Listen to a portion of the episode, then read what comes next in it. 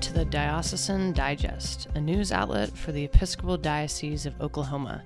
I'm your host, Sarah Smith, Staff Associate for Church Growth and Development. In these short episodes, we will share the latest news, ministry stories, clergy, spotlights, and much more about the Diocese of Oklahoma each week.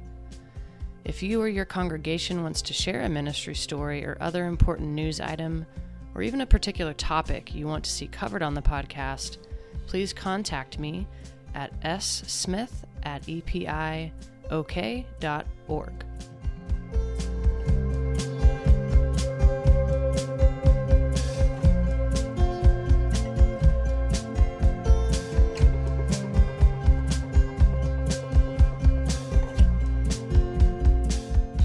A few announcements before we jump into the interview this week. The Bishop Search Survey results are in. You can find the link to that document on our diocesan website under the Our Diocese tab, and then click on Bishop Search, and it will be the first button you can click on the page. Or you can find the link on any of our social media sites. Also, there are still spots available in the Multi Generational Family Weekend at St. Crispin's, which is happening August 9th through 11th. Links to that event are on our website under the News and Events tab, and then click on the events calendar. All right, folks, in this episode, I had the pleasure and the privilege to speak with the Reverend Canon Tony Moon. Tony is a doctor of education, a retired counselor, psychologist, a priest, and serves as the canon advisor to the diocese. Tony's an exceptional talent to our church and an all around great human being. In this episode, we chat about his upbringing in the Catholic Church, his path to priesthood, and his love of carpentry as a spiritual practice. Here's Canon Tony.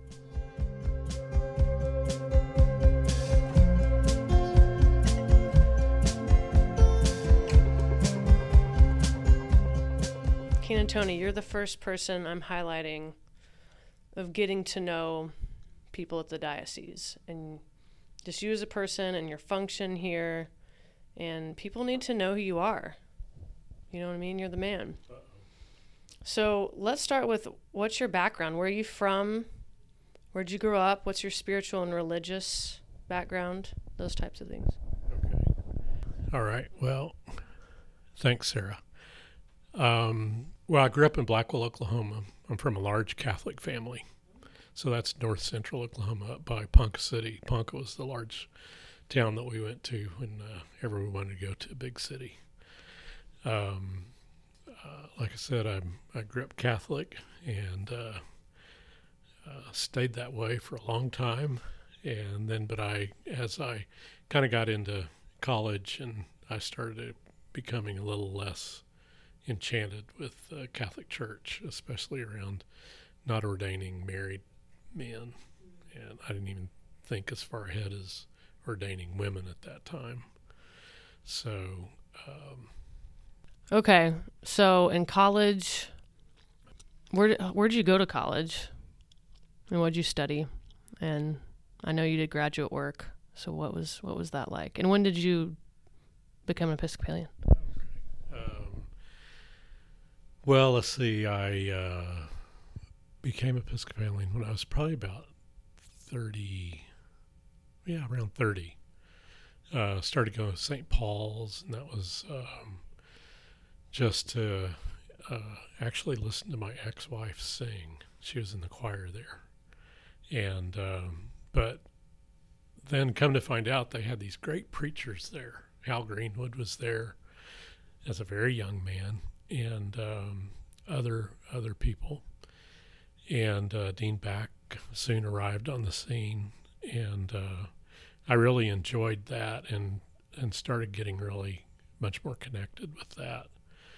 Uh, that marriage didn't last, but uh, my connection with the Episcopal Church did. Uh, Dean Back even uh, invited me. Uh, he walked across the parking lot one day when he saw me at, at the mall and invited me to come to church there. And he said the church was large enough for the both of us to be there, which was very touching. And I really admired him uh, ever since that, just so much. Um, he was um, presiding one day, and as as we were walking out of the church, uh, he uh, was standing there, and he had this huge smile on his face, greeting people. And I just thought I need more of that in my life, and I was in a really kind of bad spot at that point in time, and and uh, so that made a huge impression on me. So you never know what might touch people, you know. Uh, and then uh, as far as college goes, I I just went to uh, Northern Oklahoma College in Tonkawa my first year. Uh, my um, uh, SAT scores were so horrible that uh, I could have gone to a state school, but I would have been on probation, I think was what I recall. And so I could go to a, a junior college and that would be okay. So I went there and I was an art major. Um, I uh, I really didn't know what I wanted to do in life, and and I just kind of came to this reckoning of, well, what can I do? I mean, what are what you know, kind of an, a skills assessment in a way, like what can I do? And I thought, well, I can draw. I I I can draw really well, and and so I can do that. And I thought, well, so why not major in art? And uh, uh, so I I did that and uh, graduated from uh, Central State College, uh, university, I guess is what it was called at that time, with a bachelor's degree in art education. I did my art uh, student teaching as a senior and. Um, uh, knew right away that that's not what I wanted to do. so, so I, I, laid out of school for a couple years and then went back and got a master's degree in counseling psychology and and then got licensed and worked in that field for quite a long while.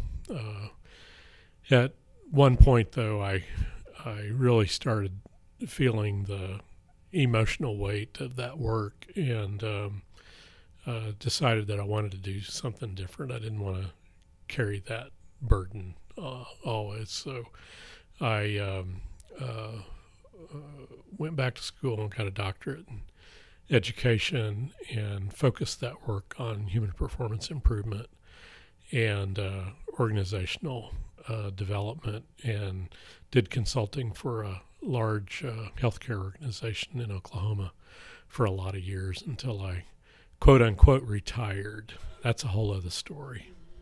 So, is your art, your degree in art, and interest in drawing, where does the wood making stuff come in?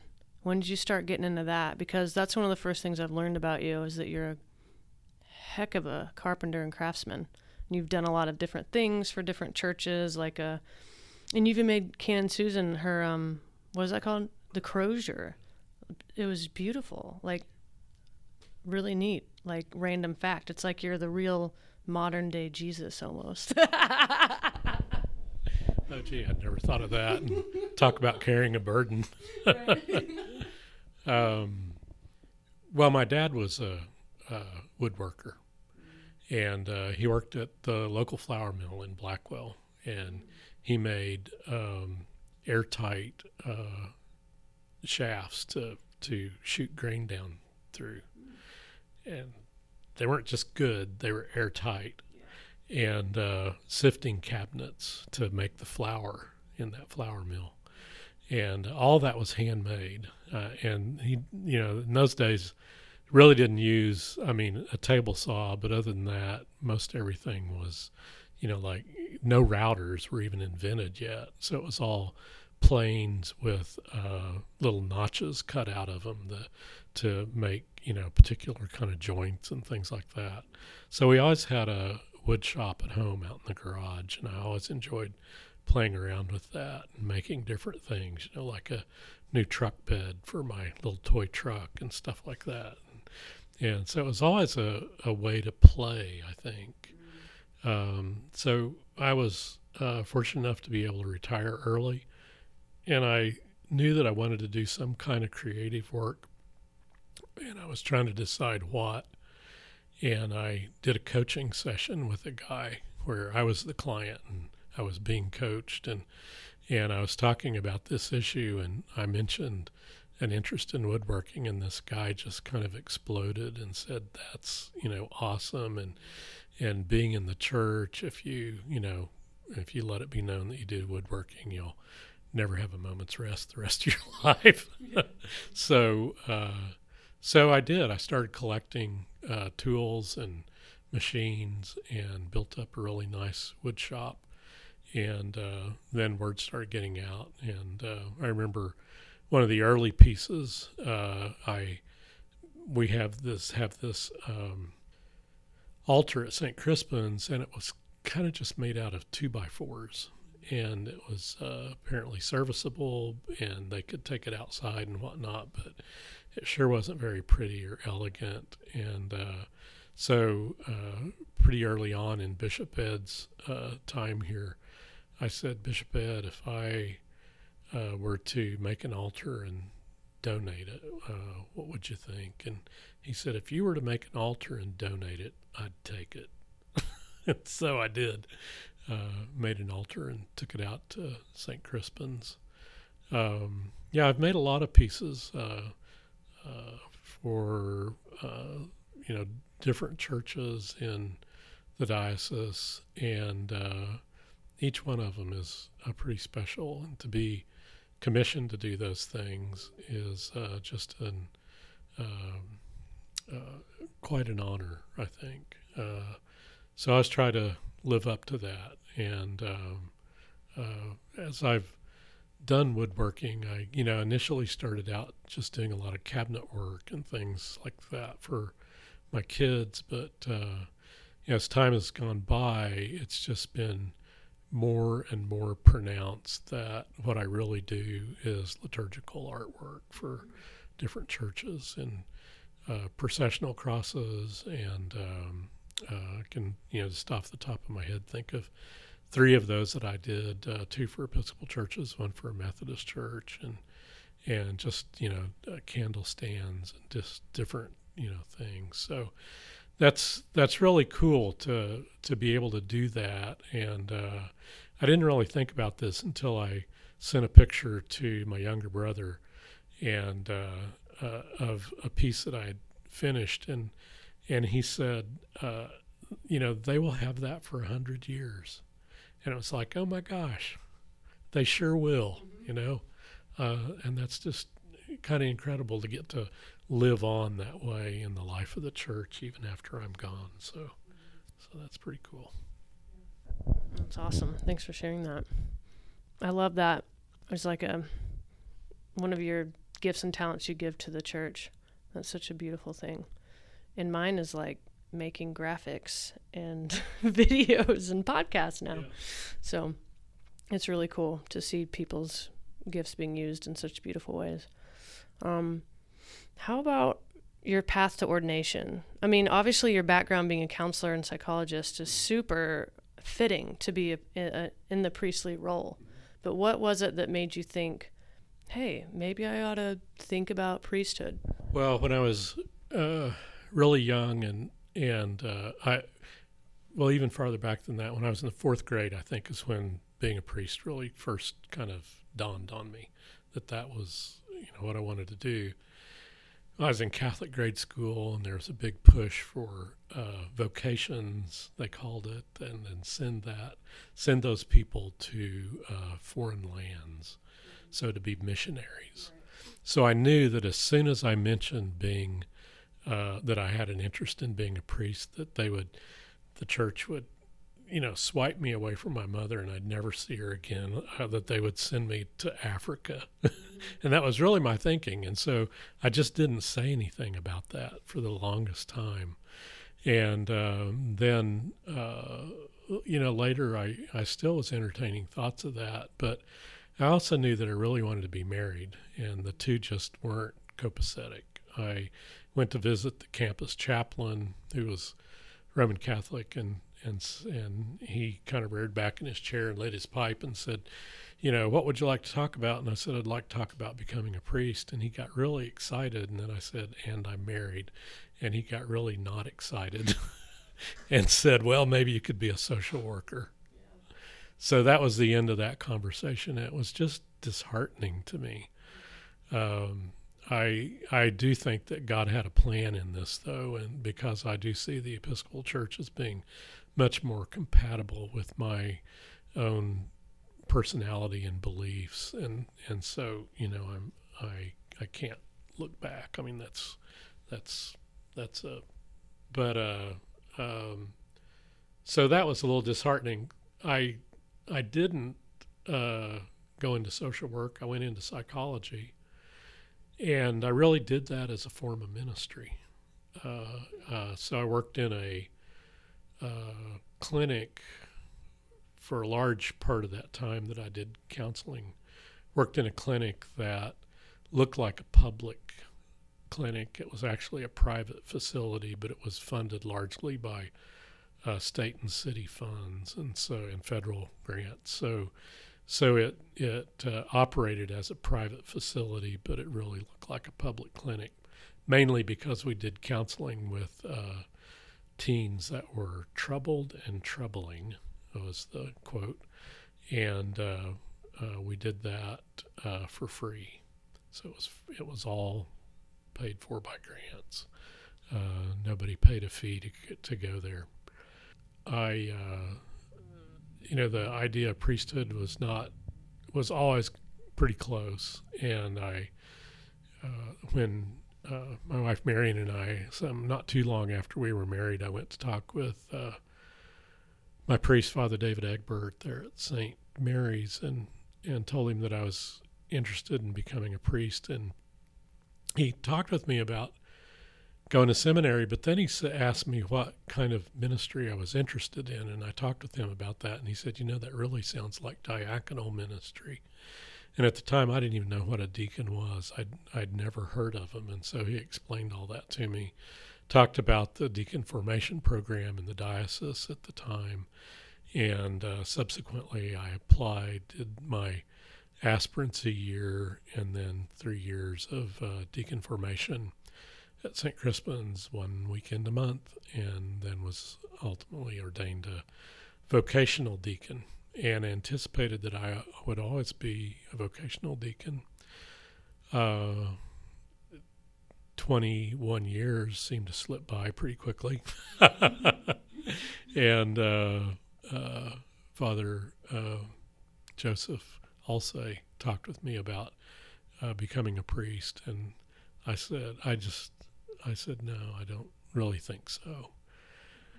About five years after I was ordained a deacon, I, I did think so, and I went to talk with Bishop Moody, and and uh, the first thing he said is, well, we need to, you know, get you examined psychologically, which was, you know, just part of the process, and sent me to the uh, uh, psychology uh, clinic down in Dallas and um, I and through the course of the conversations there with the psychologist or the pastoral counselor, I'm not sure which, they said, "Why do you want to do this?" And I said, um, "Really, out of a sense of duty."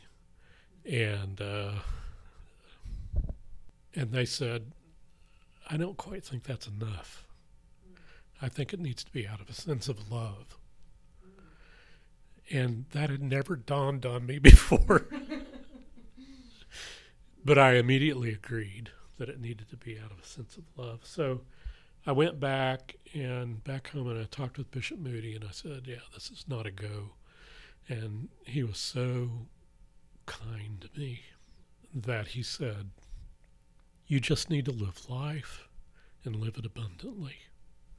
And so I I tried doing that and uh, so not that long after that, I I was retired, and I thought the abundance of life had something to do with woodworking and just being a deacon, and you know, and still it was like being dutiful, you know.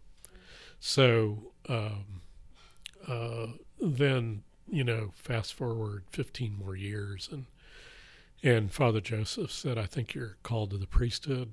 And I really felt that that was behind me, you know, that that was kind of a life dream that would never be fulfilled because I had misunderstood it and I hadn't interpreted that right.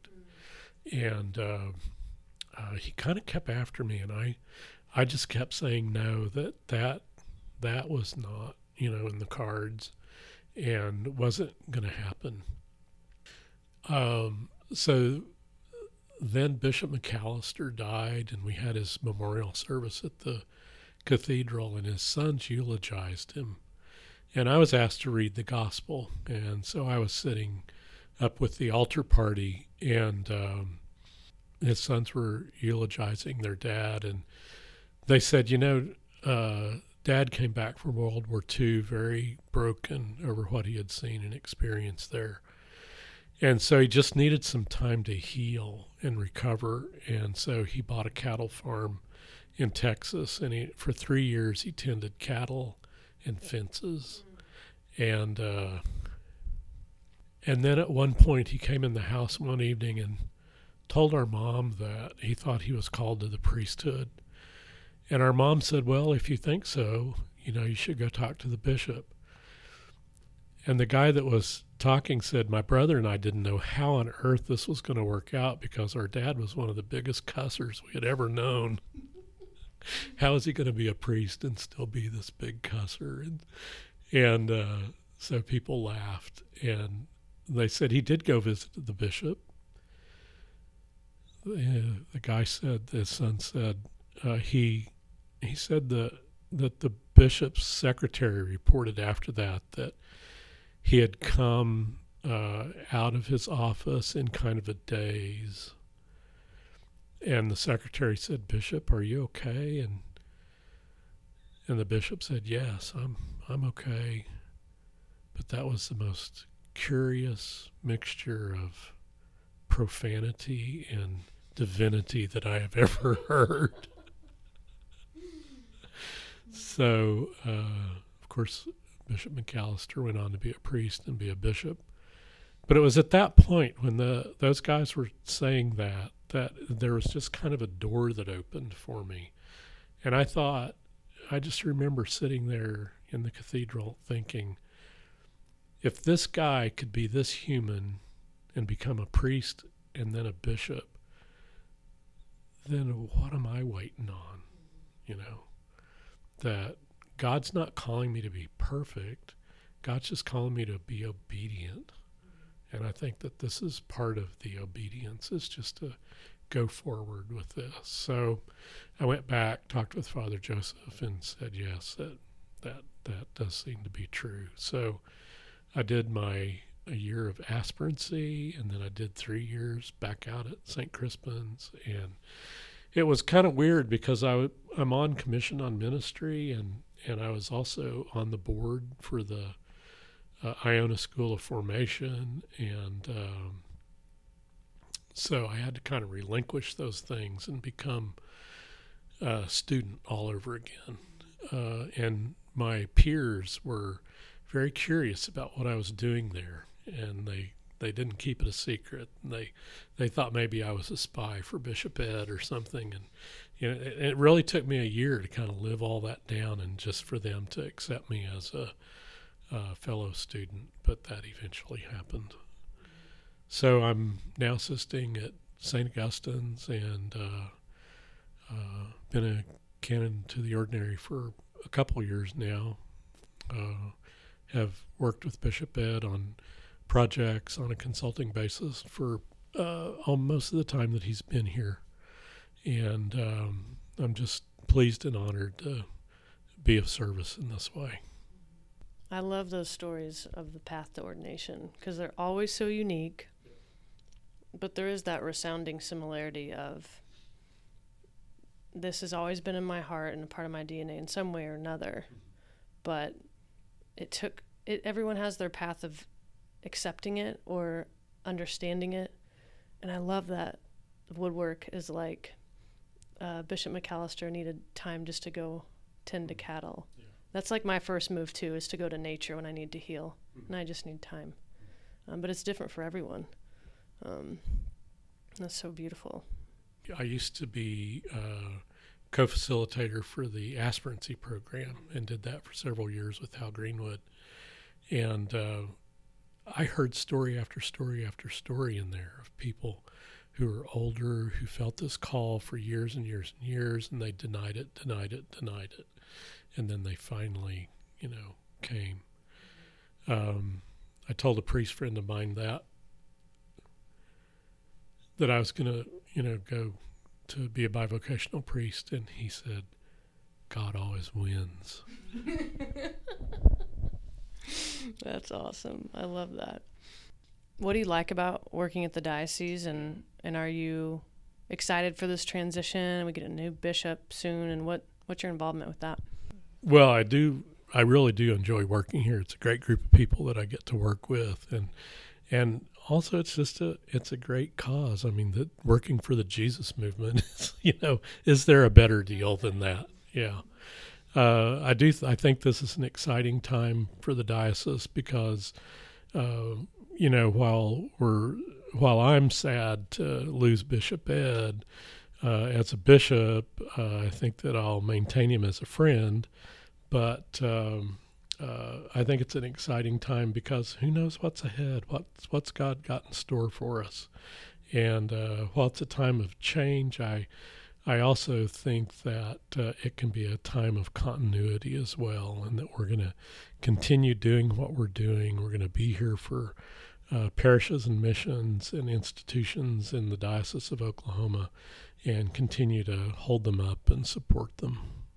Yeah, I think that's the one thing I've really appreciated coming on staff here is the the continuity in what seems like to be a, a seamless transition in slow intentional steps of making sure all of our bases are covered like bringing on Canon Michael and you um, for all these transitions happening, which have been great and wonderful for each individual person who's left, and just for the diocese. Like, look, look how much people have grown when they've come here, and especially under Bishop Ed's leadership. But um, I, I think the intentionality and purpose behind everything is is making this is um, enjoyable for everyone else, and keeping that excitement about, you know, getting everyone's voice heard, wh- whether it be the uh, focus groups for the bishop search and the um, the surveys everyone could take, including everyone. It's just I feel this energy and excitement, even though, like you said, losing Bishop Ed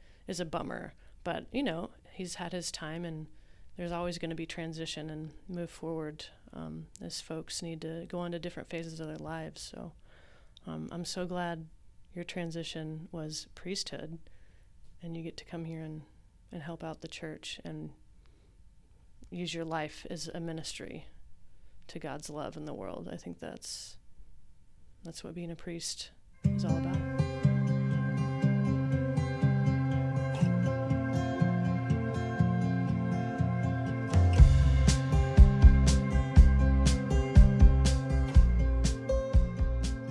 Thanks for joining us, y'all. Be sure to sign up for the Diocesan newsletter at our website, epiok.org slash newsletter.